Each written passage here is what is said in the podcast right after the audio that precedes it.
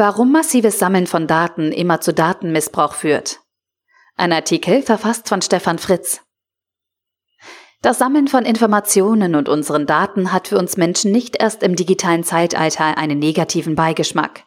Die Erinnerungen an die totalitären Regimes in Deutschland sind noch in den Köpfen präsent. In seinem Roman NSA Nationales Sicherheitsamt führt Andreas Eschbach uns in ein solches Szenario, eine fiktive Welt des Nationalsozialismus während der Kriegsjahre. Nur dass in seiner Welt die Computer, mit K geschrieben, schon ähnlich weit entwickelt sind wie heute. Es existieren Handys, die zugleich als Wanzen fungieren, und das Bargeld wurde durch die Bezahlung mit dem Handy abgelöst. Die Protagonisten seiner Geschichte arbeiten im Nationalen Sicherheitsamt, kurz NSA, egal aus welchen Beweggründen. Nicht nur der NS-Staat missbraucht die Macht, die er dank der umfassenden Daten über jeden Bürger hat. Auch die Protagonisten treiben mit ihrem persönlichen Zugang zu den persönlichen Daten ihrer Mitmenschen Schindluder in einer nicht zu entschuldigenden Art. Die Warnung von Eschbach ist klar. Alle Daten, die gesammelt werden, werden wir Menschen irgendwann einmal missbrauchen.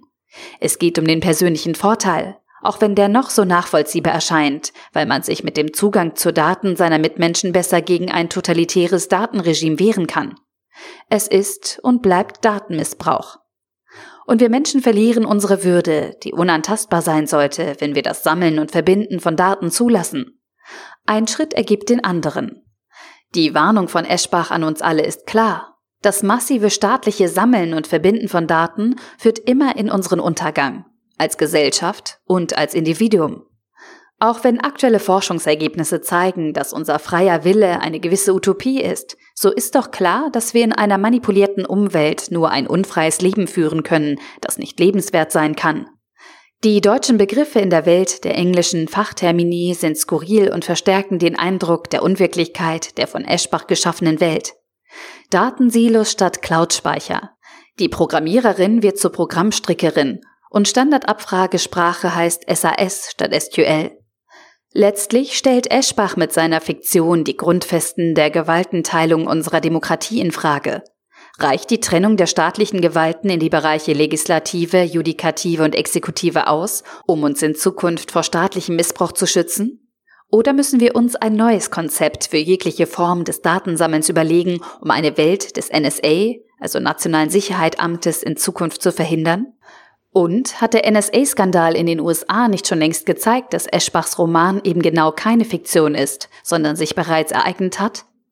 Nämlich nicht 1940, sondern 2010. Eine fesselnde und verstörende Geschichte, die die Grenzen zwischen Fiktion und Realität immer und immer wieder verwischt und dadurch so nahe geht.